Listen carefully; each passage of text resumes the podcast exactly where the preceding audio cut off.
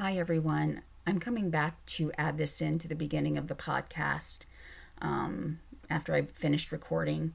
The recording did go a little longer than I anticipated, but I really think it's important to cover this topic um, all at one time so that we're not, you know, segmenting it. So I appreciate everybody hanging in there. Um, thank you so much. And if you do think that this is something that's important for someone to hear, please make sure that you're sharing um, either the video or the podcast, depending on how you're listening. Um, I know sometimes knowing that someone out there feels a similar way can really help someone open up. And, you know, again, I do think that this topic is very, very important if you feel that you yourself or someone that you know does need to reach out to someone, um, I did look up some websites, and the CDC does have a section for mental health tools and resources. Um, that is cdc.gov forward slash mental health forward slash tools dash resources. Um, the National Institute for Mental Health also has a website um, that gives important information about the tools and resources. That is N I M like Mary H dot NIH dot gov forward slash health forward slash find dash help. If you do need to call someone, a crisis text line actually is texting hello to 741 741 a veterans crisis line is 1 800 273 8255, and suicide prevention lifeline is 800 273 TALK. That's 800 273 8255. Thank you.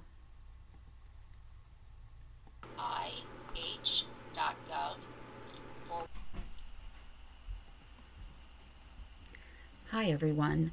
Welcome to See the Invisible Living with an Invisible or Rare Disease. My name is Ronda Franny Jefferson, and thank you so much for taking some time out to listen today. If you're new to this podcast, welcome. And I know that there's lots of podcasts out there, so I appreciate the opportunity to get to share my experiences with you. Um, and actually, today we'll get to talk about one of those experiences that um, did make me say to myself, I want to start a podcast. Um, probably if you had told me two years ago I would start one, I, you know, would not have believed it. But I, again, I know there's lots out there, so thank you for, you know, listening to mine. And before I do start going into any part of the podcast, I do just always want to, um, you know, say that I am in no way a medical, insurance, or legal expert. So if you do have any questions that fall into any of those areas, please make sure that you're reaching out to someone in that field. So I, I apologize that it's taken an extra day to um, get this up for this week. You know, um, sometimes things happen. I think they happen for a reason. But on the same day, both the app that we stream our TV through, because we don't have any cable boxes, we just stream through the app on our TVs. Um, because it was like $50 to rent um, the boxes per month. And then also our internet started slowing down till it eventually stopped working. And so, you know, we schedule a visit, they come out, and, you know, first thing he does is go outside to check, um, you know, where the cable comes into the house. And he finds that there's been something that happened, and at that point, he doesn't know what, but the actual cable from that box into the house was actually melted. So he said he was actually amazed that we had any internet. You know, how I said it started to slow down, then stop. He's like, I don't know how it lasted at all.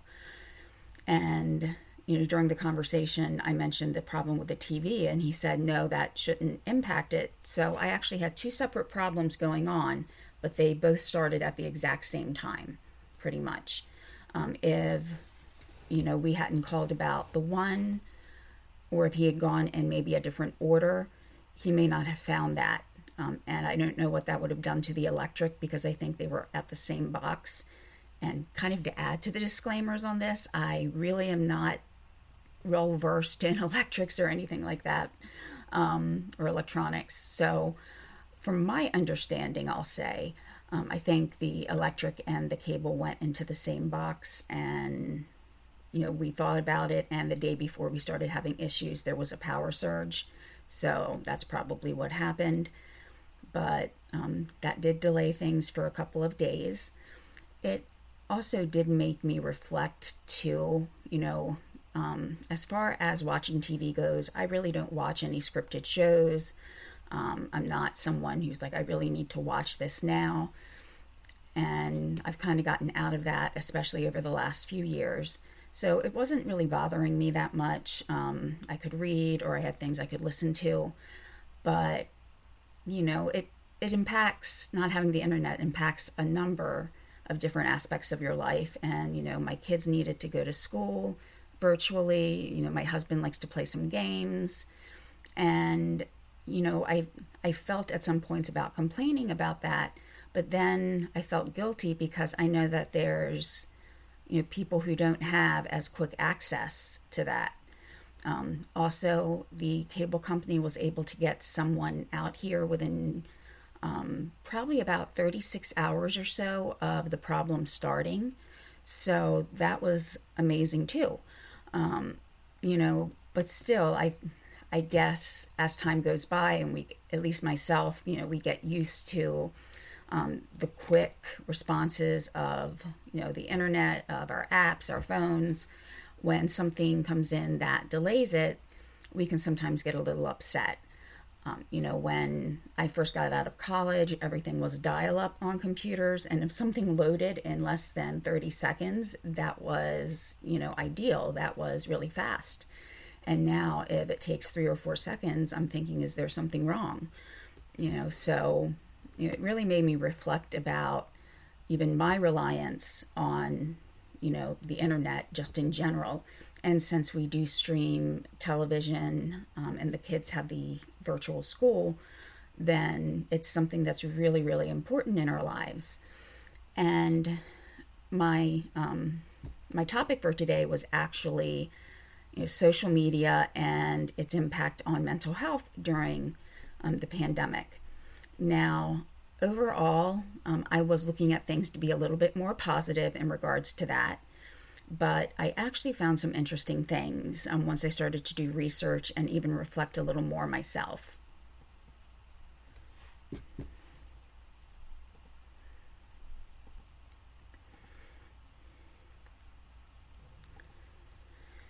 So I look back to this time last year, and it was like COVID 19 just hit our worlds at such a quick speed. Um, you know, myself, it just really seemed like one minute you know, I was actually talking to my doctor. I was at an appointment as things were coming out about COVID 19, and it just seemed like in a minute, just things went out beyond our control. And so, even more so for those who have some type of chronic illness or invisible illness, um, any other underlying medical condition, you know, we already have to take steps each day to make sure that we can still live an active and full life, um, make sure we follow our medications and treatment plans, you know, get in contact with our doctors when we have to. And with me, I know I still had to take precautions against infection prior to COVID 19. But knowing how severe it was, we then had to, say, step up our game, maybe is a better way or is the best way to look at it. We really had to go above and beyond to make sure that we were taking every necessary precaution, not just for ourselves, for our families, and then making sure that if they came in contact with someone that had COVID, that you know that there were precautions that we even had to take beyond the normal precautions we were taking. So it was just really very quick. And I know in my case too, um, my husband did come in, I will say maybe a third person contact to someone who had COVID. And, you know, for probably two weeks, we split the house up and we were just in different sections of the house. We didn't come into contact with each other. You know, this was pretty early on. So, you really didn't have any numbers or anything like that to say, okay, well, these are the chances of getting it. It, it was just really quick. And, you know, we had to learn to adjust and accommodate that. You know, and in my case too, um, looking forward to having the vaccine. Um, I have a number of different allergies, um, including some to other vaccines. So, my doctor wants me to see an immunologist about whether or not I can even get the vaccine. And that's an appointment I have tomorrow. So, you know, just going from one year to the next, um, then it was day to day about how are we coping or going to cope. And now we look back and it's been a year.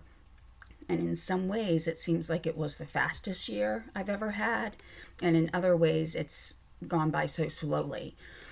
So, um, as a way to cope over this past year, I know a lot of people have really turned to social media and, you know, I myself am guilty of probably using that you know, a little too much at times. And I've had to recognize that that's not always the best. Um, I did speak with a therapist at the time. Um, my insurance would cover eight epi- I'm sorry, eight appointments at the time.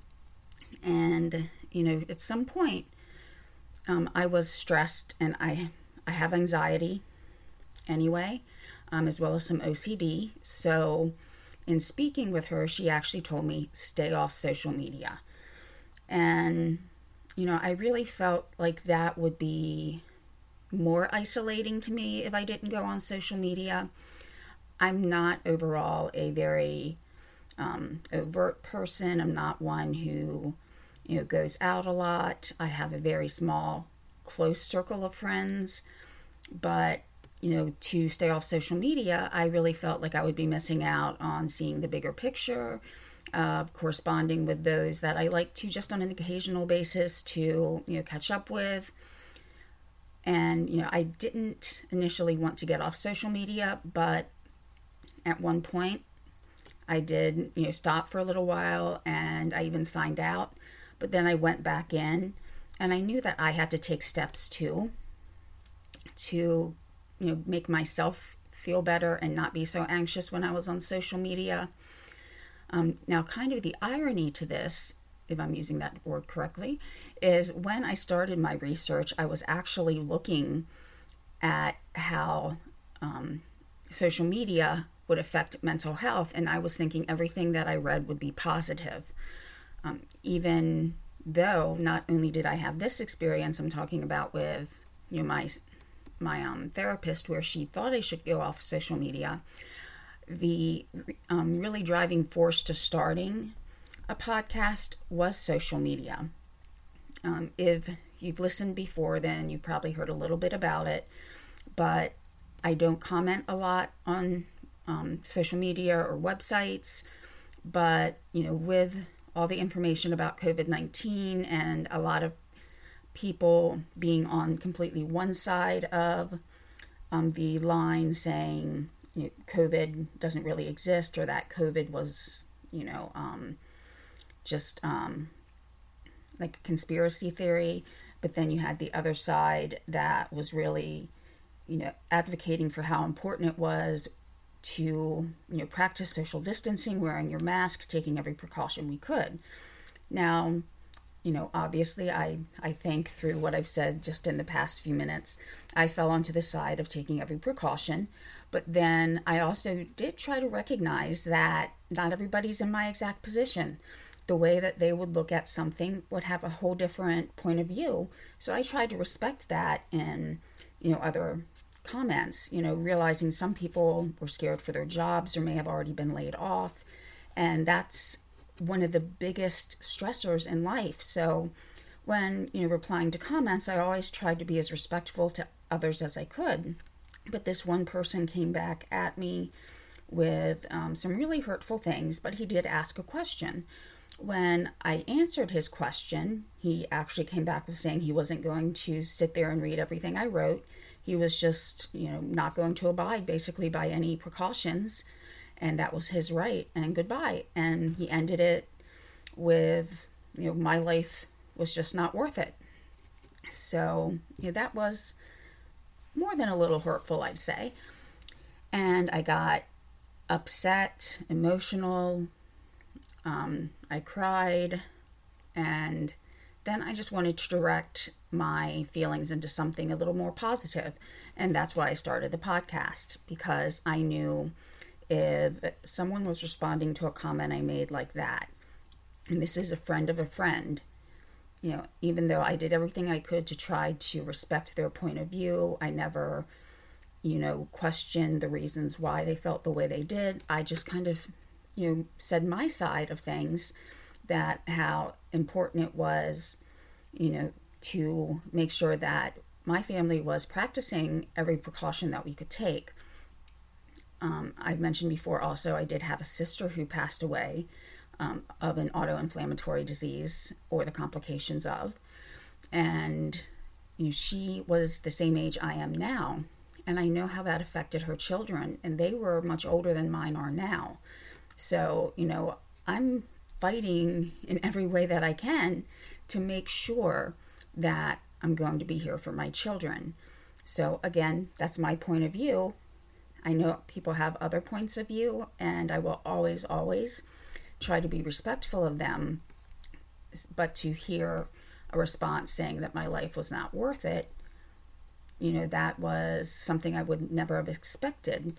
Um, even though thinking back to some other experiences I probably should have, um, I'm allergic to dogs, and I mentioned that on one site one time, and someone came back and said that if you have an allergy to dog, that's dogs, that's God's way of saying that you don't belong on this earth. And so with that, I, I probably should not have been surprised um, at any other negative comments, you know, and that one about the allergy to dogs, that was years ago. So probably during this pandemic, it's gotten worse as far as what, you know, some people say. But those are just some of the experiences that I've had. So you would think that while I'm starting research about social media and mental health, I would be thinking that Okay, there are some negative aspects, but it really took me reading some articles to really reinforce that while there is good, there are also bad. And I think for most things in life, we can say that there's nothing that is entirely good or entirely bad. Most things have some flaws somewhere along the way. And I really don't think social media was made for people to feel bad or to make comments that hurt each other. You know, it was probably, in my opinion, created to, you know, keep people connected who lived, you know, a nation or even half a world apart. You know, if you had friends or family that lived in different parts of the world, you, know, you could see pictures of family members as they grew up. You nephews and nieces that you may not get to see except at holidays and you get to you know experience it, some of their joys and some of their accomplishments through the means of social media.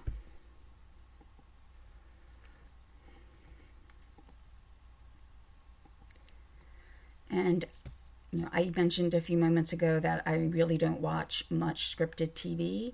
Um, and some of that even goes back to some reactions um, or I guess what you would say, controversial or polarizing events, because a lot of scripted TV shows will, you know, take things from real life and bring it into an episode. And I would become so emotionally invested in the characters on the show. And, you know, I would cry when they cried. I would hurt and be angry when they were hurt and angry. And it just really got to a point where I'm like, it's not worth it. I'm too invested in this you know, I can watch documentaries and continue learning as compared to, you know, ending episodes literally crying. Um, now, ironically, probably, you know, 15 years ago, I didn't cry that much at anything. I was exactly the op- complete opposite. Um, but since I had kids, um, I pretty much cry at the drop of a hat. Um, maybe not quite that quickly, but pretty close. So, um, we need to do what we need to do when we're using social media, meaning we need to know our limits. We need to make sure that we're, you know, using social media in the way that best allows us to maintain a healthy physical, emotional, and mental balance.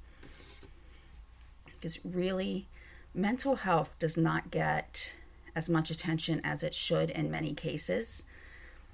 You know, it is considered an invisible illness, and so it should be. It should be, you know, something that we can discuss. Um, going back to my physical illness, I felt more comfortable explaining that to people after, you know, I went through my own adjustment of, you know, really understanding how it worked, how it affected my body. So, you know, I wanted people to understand why I could or could not do certain things.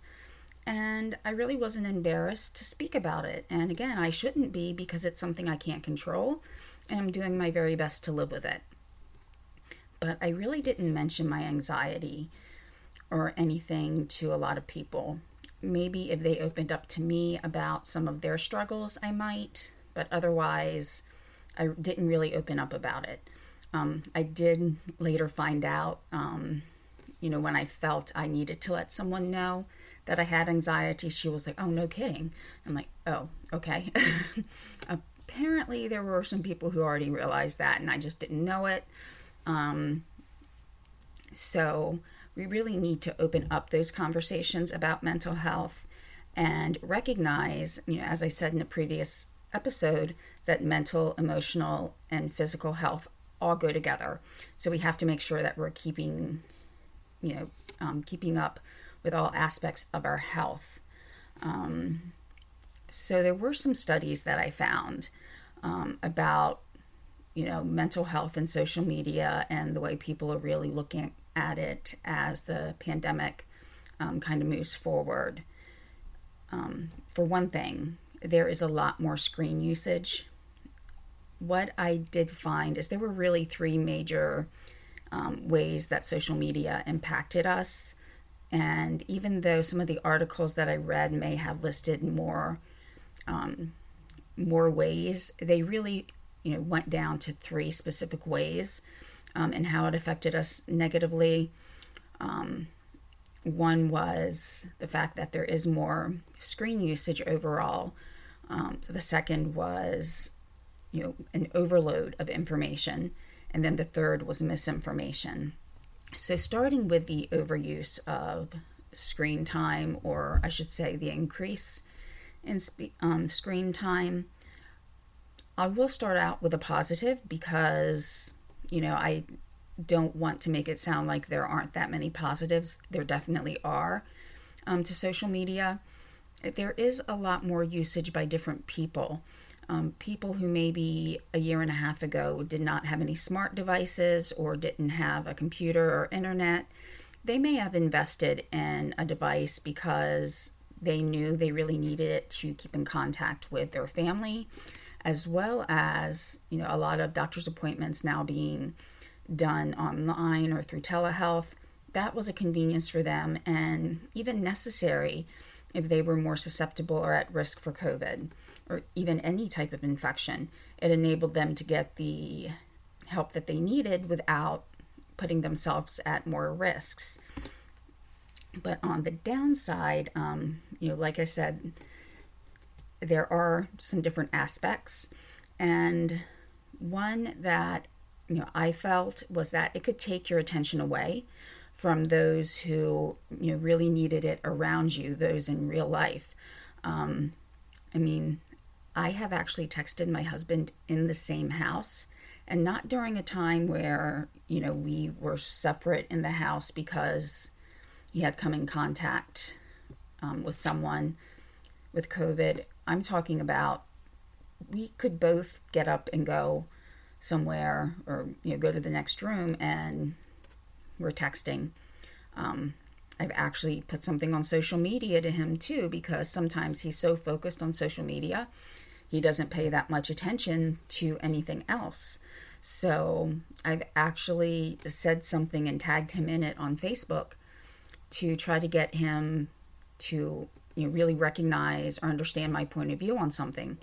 So, you know, I really find the episodes of where we're texting each other in the same house for no other reason other than it's there and we're not going to stop doing what we're currently doing. We're just going to text. Um, so, you know, there's a lot of things you can miss out on if you're so focused on the social media. But something that I didn't think about initially in regards to mental health was the effects of blue light. Um, I think probably a lot of us have heard the term um, the effects of blue light or just blue light itself. And what I found is there is, um, it's called um, from a website called Health Hearty, and Hearty was spelled H E A R T Y. Um, and just because I don't think I said this earlier, um, whatever sources I do use, I will put in the description of the podcast or video so that if you want to learn more, you can go back and look at those. But natural blue light actually comes from the sun. And in the natural form, it's very beneficial to us. Um, but on the other hand, artificial blue light um, can actually work against things that are responsible. Um, and I'm going to take a create, um, sorry, a direct quote here from the article. Um, natural blue light is mostly responsible for regulating our sleep pattern, also known as our circadian rhythm. Additionally, it can have a profound effect on our mood, attention span, and reaction time. So that's what natural blue light does. But to continue a quote, artificial sources of blue light include cell phones, computers, TVs, LED light bulbs, and tablets. Um, computers, tablets, cell phone, and TVs are wreaking havoc on our health. Undoubtedly, many of us are connected to one of these electronics for hours each day. The blue light effects due to overuse of these electronics can lead to blurry vision, difficulty focusing, headaches, neck and back pain. It can also lead to higher risk in cancer, diabetes, obesity, heart disease, and depression. Um, so, you know, that was really a, you know, no pun intended, um, like eye opener, um, you know, because it does affect our sleep as well. Um, where I didn't think that blue light would affect that. I didn't know it could affect my eyes, and I tried to take precautions against that, but did not realize how it could affect or lead to increased um, chances for cancer or heart disease, and notably um, regarding the topic today, depression part of this can be due to, um, you know, having an impact on our sleep. You know, if we're physically tired, we may not be able to react the best way emotionally. That can start to, you know, wreak havoc on our um, emotional and mental health. So, you know, that's just on a very basic and physical level what spending a lot of time on computers and social media can do. And if you are working from home, odds are you are working from a computer for a good part of the day. And so you're already, you know, in contact with a lot of blue light from that from the work. And then, you know, I know as well, you know, if you're working from home, you you have a much smaller or, you know, shorter commute. I would drive about 45 minutes each way so that's an hour and a half that some people are getting back, you know, depending on your commute length. Where, okay, you didn't have to drive that distance if you are working from home um, during the pandemic. So you're spending more time doing other things, and some of that time may be spent on social media. And also during lunch as well. Um, I know sometimes I would go to a different part of the building or walk around um, for lunch. A lot of times I ate at my desk but I wasn't on my um, phone where, you know, again, if you're at home, you might just grab something from the fridge, sit down, and start, you know, looking at things on social media. So, those are just some ways that the increased screen time can um, affect us. The second overall um, common thread that I found was um, stress due to an overload of information about the pandemic. Um, that really was spread through, I think, every article that I reviewed. When we're, you know, turning on the news each day, and I mean, let's face it, a lot of the news is already really, really negative to begin with. Um, there were things that before COVID, I hated to read um, just because it felt like every time I opened, you know, a web browser, there was more bad news. And actually, just while I'm saying this, um, there was an old Anne Murray song called I Sure Could Use a Little Good News Today. And this is probably three decades or more old. And even then, the song talked about how, you know, opening a newspaper, she would read stories about robbery and natural disasters. And, you know, she could just use some good news. Going on decades later, you know, I guess it's something we still all face that whenever we open now our computer, our phone, as compared to a newspaper from then, we are encountered just by bad news and more bad news. Now, adding on top of that, COVID, which means, you know, initially we were looking at people losing their jobs, um, small businesses especially going out of business, um, concern about food security, and then, you know, seeing the number of deaths that were reported each day and how those numbers went up and how many people ultimately died or were forever impacted by this illness. You know, we were seeing that in everything that we opened. So, you know, whether or not you had previously been treated for um, mental health reasons, you know, you were now being faced with just, you know, bit after bit of sad news, news that could make us angry, and you know, going back to 2020, it was more than just, you know, the pandemic. There, there is now currently a time of social need, um, you know, and changes that are going on that need to be made, and you know, those being addressed. They're very important, and they need to be addressed, and they've been pushed away for way too long. You know, we are responsible now for seeing, you know, injustices and trying to make sure that they don't happen again. So we were faced with you know, really a lot of introspection over this past year. Um, then having an election that was really fraught with bitterness, you know, that added to it as well. So, you know, it's just been a very rough year.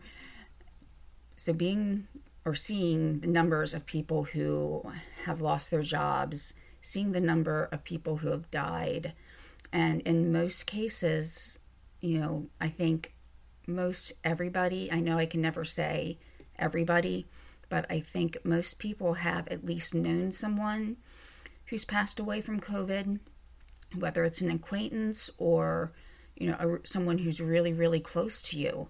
I've lost three people that i know um, my sister worked with six people who passed away from it and you know for for us to see that every day you know on the personal level we are you know confronted with the fact that many of us know someone who's passed away and then seeing it repeated day after day in the news, you know, this is the death toll. It's almost like we're reliving it again.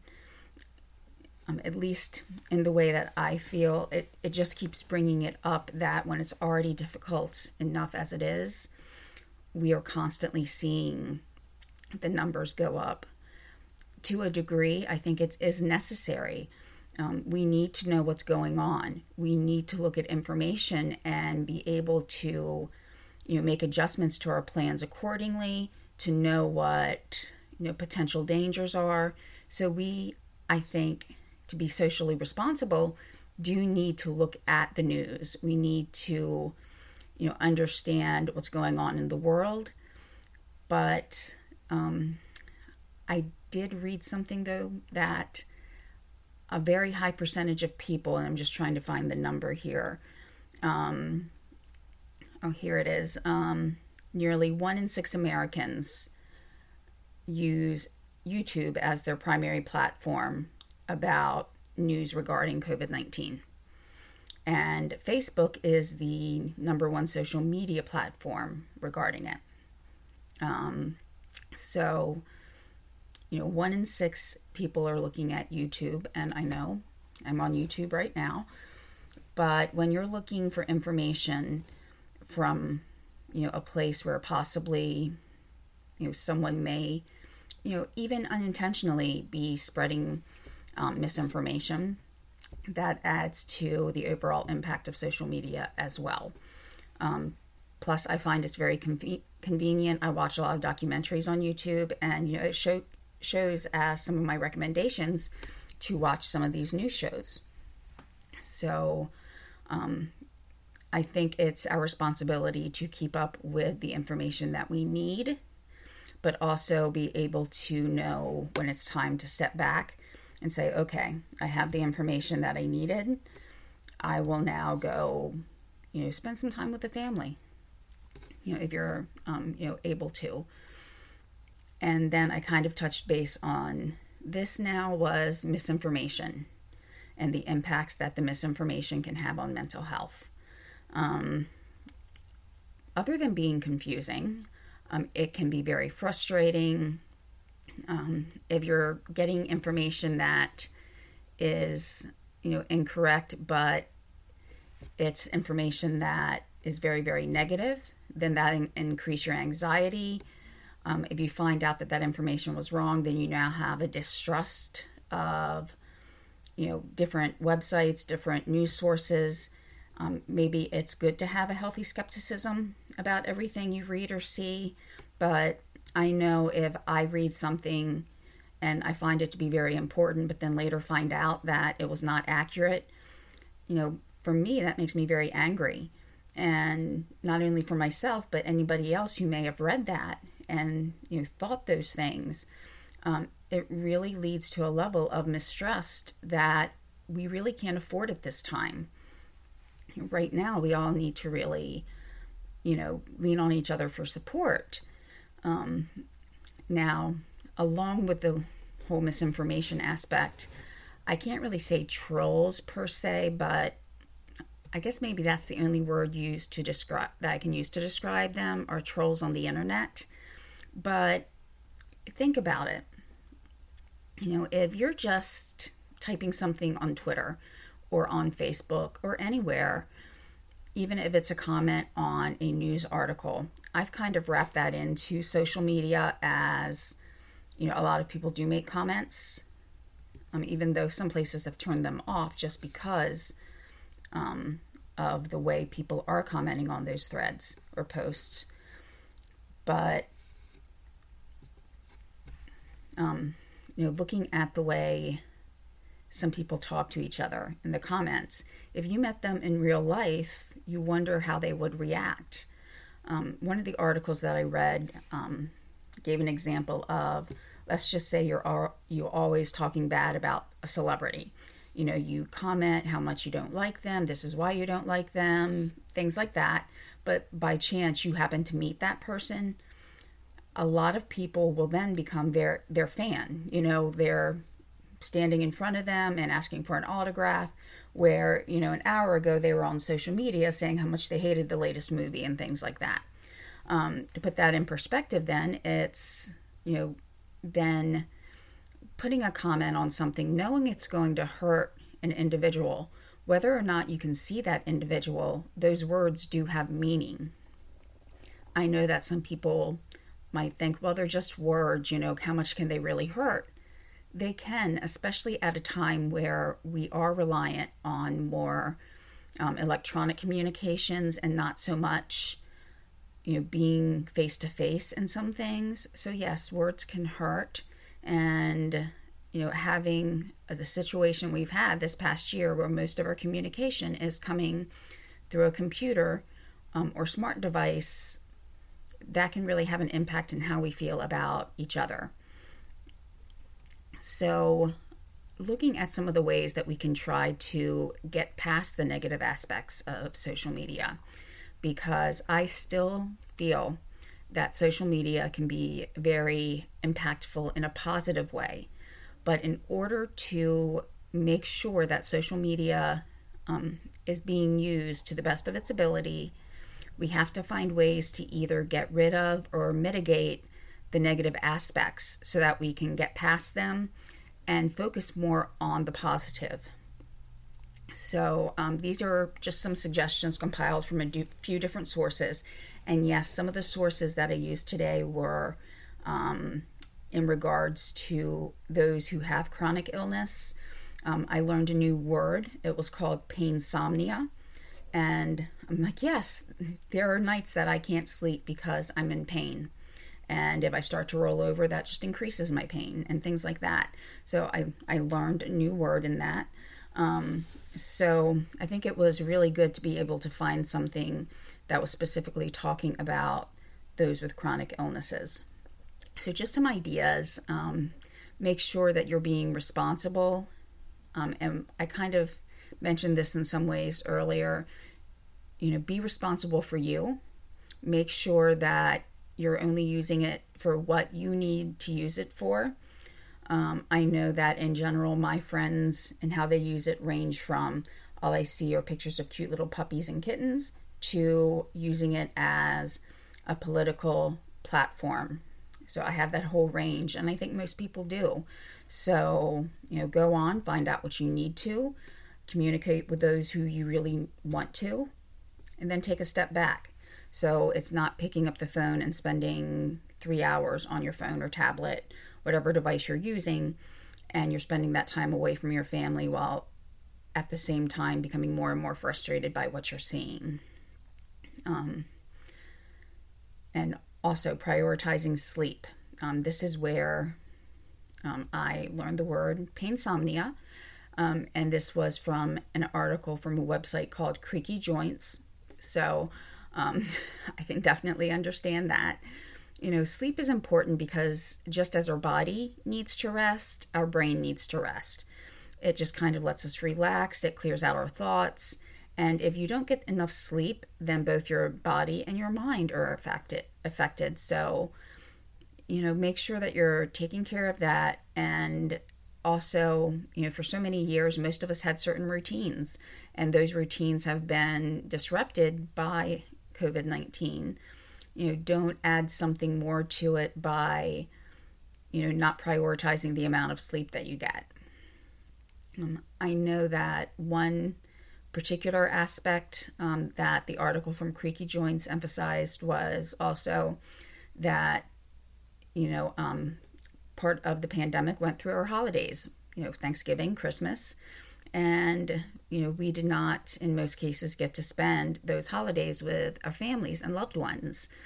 Um, but in some ways and i can definitely understand this that some people with chronic illness actually found that it was beneficial at least for this year.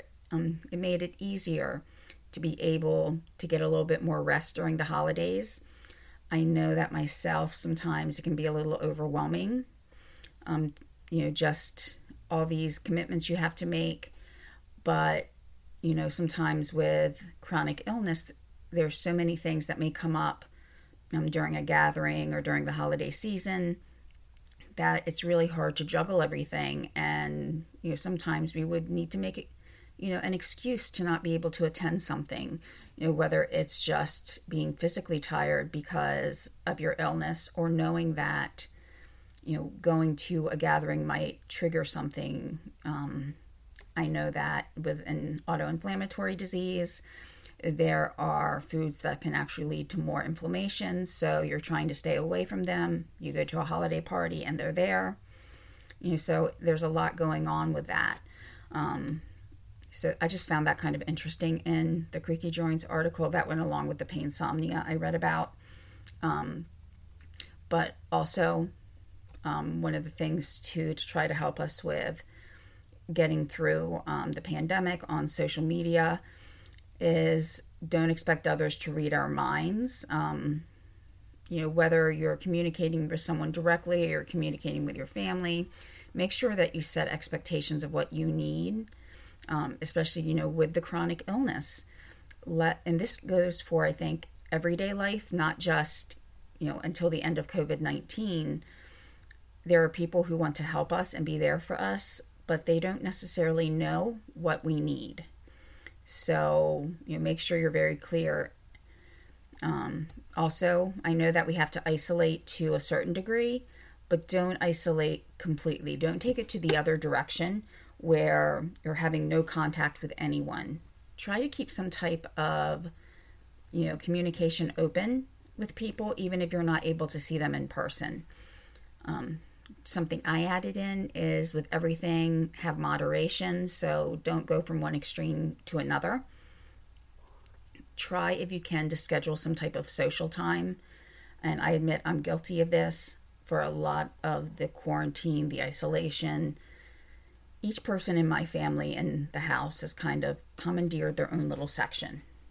And, you know, we come together for dinner and we sit at the table and it does feel like everybody's just ready to say, okay, can we go now? Because they want to go take care of something else. And, you know, I admit I'm there too. Usually mine, I'm looking at it like I need to, you know, do the dishes, I need to put this away. Um, you know, everybody is look, looking at a way to get away from each other. And I think that's because we've almost, you know, come to a point where we haven't socialized with other people for so long, we're starting to isolate even from ourselves. Um, let's see. Now, some of these things I've already gone through, um, you know, about, for one thing, understanding that even without COVID 19, that those with chronic illness, um, invisible illness, we already have things that we have to go through every day. So that COVID has added another layer. Um, also, make sure if you do have any type of gathering or if you are, um, you know, in a social situation, try to bring up the courage to actually address it if some people aren't social distancing or wearing a mask. Um, you know, I've run into those occasions and I felt kind of awkward about addressing it with someone who worked at the store. But you know, people were basically flaunting the rules and had their masks down, and you know, the masks weren't really doing anything if they weren't wearing them. So, you know, make sure that your voice is heard regarding those types of things. Um, set maybe a time limit or, you know, a certain number of articles that you might read per day through social media. Um, if you need to go online for things such as work or, you know, other types of research, you know, go ahead and use it for that. But then any other time that you're spending online, other than what's necessary, you know, try to limit that time so that you're not you know being inundated or flooded with you know all these pieces of information.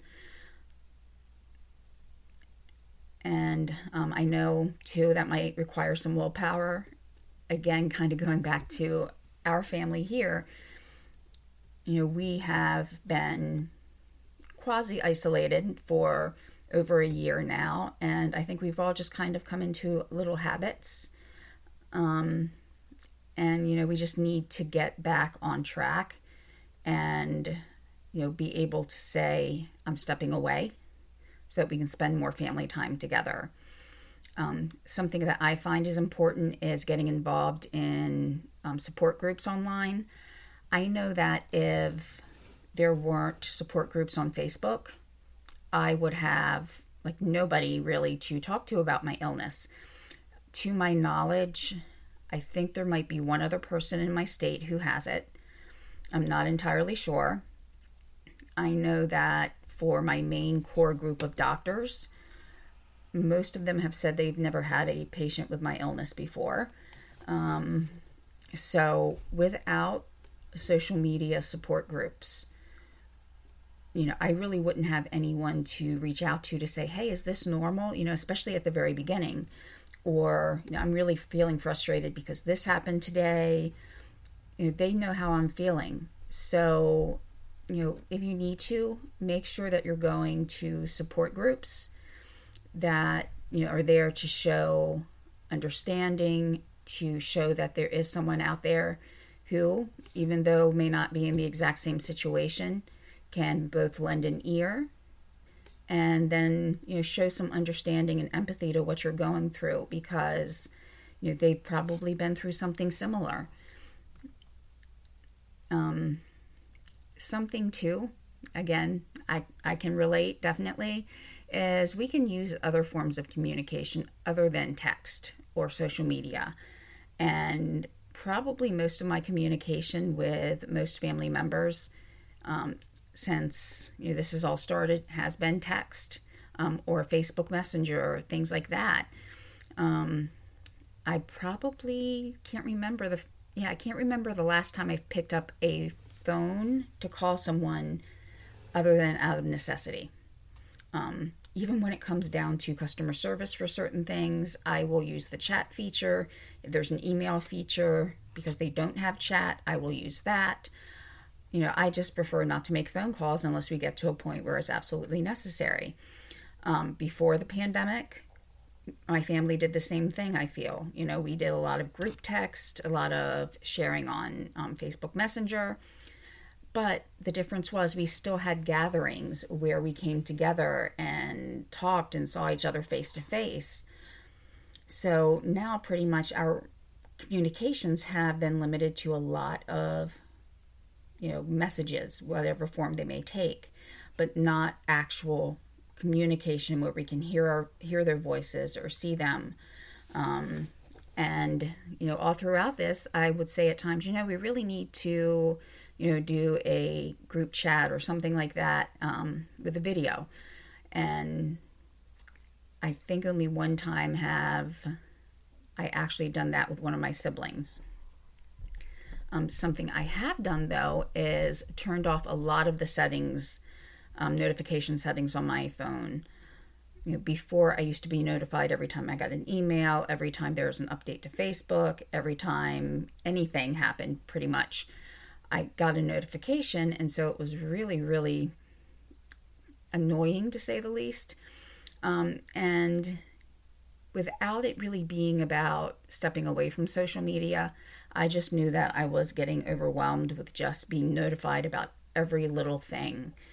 So I went in, found the things that I really thought were important, and kept them on and turned everything off so that I check my email once or twice a day I've sometimes gone a couple days without checking it, which is a little difficult, but usually after I get past the first day, you know, it's it's fine. I don't even think about it until, you know, maybe near the end of the day and I say, "Okay, well, just let me make sure I haven't missed anything really important." So, I I find that when I do things like that, either sign out of an app too, because um, I've done that a couple times. You know, once you get used to it, you don't really think about it as much and you don't get as distracted about things that are beyond your control. So that was you know, really everything that I wanted to go over today, or really, I should say, could go over today. Um, again, I really do want to look at the positives of social media, but again, I know that if we don't get past the negative aspects, we can't really enjoy the positive parts. So if we just keep focusing each time we go online and open up a tab or open up a window and we see these news stories that you know are very very difficult to hear or read about we have to have some way that we can mitigate that where we can lessen its impact on us emotionally and mentally um, because again all of that will affect us then physically so make sure that we're being responsible in our social media use, um, be respectful in comments, because again, not everybody's situation is exactly the same. And the way a person responds to or communicates really is, you know, based on what they're feeling and what they're going through or have been through. So, you know, we really have to recognize that too. Um, and even if someone is being more negative, I, you know, as long as they're not being belligerent, I do also look at it as an instance where we can try to educate someone about, you know, how it feels to be on the other side of things. Um, I know that not everybody would be receptive to that. Um, you know, I can even say on a couple different pieces of, um, you know, comments that I've seen that, yeah, they were not going to be receptive to anything that anyone had to say because their minds were made up. But you know, I really think being respectful helps as far as being able to communicate with others. If we show respect and let someone else know that we're thinking about and looking at their side of things, I think they will be much more open about hearing our side of things. So, you know, be responsible in social media. Um, I've said before about other things, know where to fight your battles. Um, um, even today, um, I haven't made a comment online about you know any any post other than maybe you know a picture of my niece or something like that. But I found myself wanting to comment twice today, and one was really just it was information. It was fact based. Um, someone just had a question about an article, and I had seen the information in another article about the same thing. So it was just an answer there really is nothing to be controversial about that. The next one was, you know, something that could be um, considered a controversial answer, but again, I said it with as much respect as I could. And then I went to leave a third comment on something else, and that's when I stepped back. I'm like, it was like one o'clock, and I usually don't, you know, make that many comments. I'm like, you know what? it's like you know it's funny that this is happening today but i'm like i'm not going to spend you know another minute typing up this comment what i do find though is that sometimes if i start to write something out or you know talk about it it helps me so sometimes if i read an article about something that's negative i will go in and just start typing on whatever i have up google docs wordpad just to kind of get it out of my system and I sometimes wonder if that's what comments do. If people type them without always taking a step back and reading them to see how it might impact someone else or to look back and say, why am I reacting this way to something? You know, I find that if I take a step back once I've typed it out, I've gotten all my feelings out. I have a better idea of why I felt that way, and I can just delete that, you know, wipe it out. And you know it it really helps me as far as getting out my feelings but at the same time you know if i'm not comfortable commenting i don't have to comment. So i will try to cut this ending short. I'm very very sorry. This took much longer than i thought but um, i think it was either the last podcast or the one prior to that i mentioned that i really thought the mental health aspect was something that was very important and i wanted to give it the the attention it deserved. So, you know, I didn't want to cut off in the middle of the recording and say that we were going to come back on another day. So, thank you for hanging in there. Um, I really appreciate, again, you know, everyone who's listening, taking the time to listen and let me share my feelings, my experiences. Just to share something too, we um, recently hit over 300 downloads for the podcast, which um, I can't see specifics on things, but I've even had a couple from Austria, um, you know, some other countries in Europe. Um, that it's really amazing. So, you know, I just hope again that everybody can get something positive out of the podcast or video, depending on how you're you're listening. Um, and if you have a chance, you know, go back in and either like the video or not if you didn't, or um, share the episode, make a comment. I'm not sure exactly how all the algorithms work, but that makes, I know if you have more shares or more likes, more comments, things like that, um, will make it easier for people to find when they're searching for it. So, you know, if you enjoy you know the podcast or you're getting something out of it and you think someone else would like to listen just please feel free to share and thank you again for hanging with me throughout this whole podcast. All right, you have a good day, and I hope to see you next week.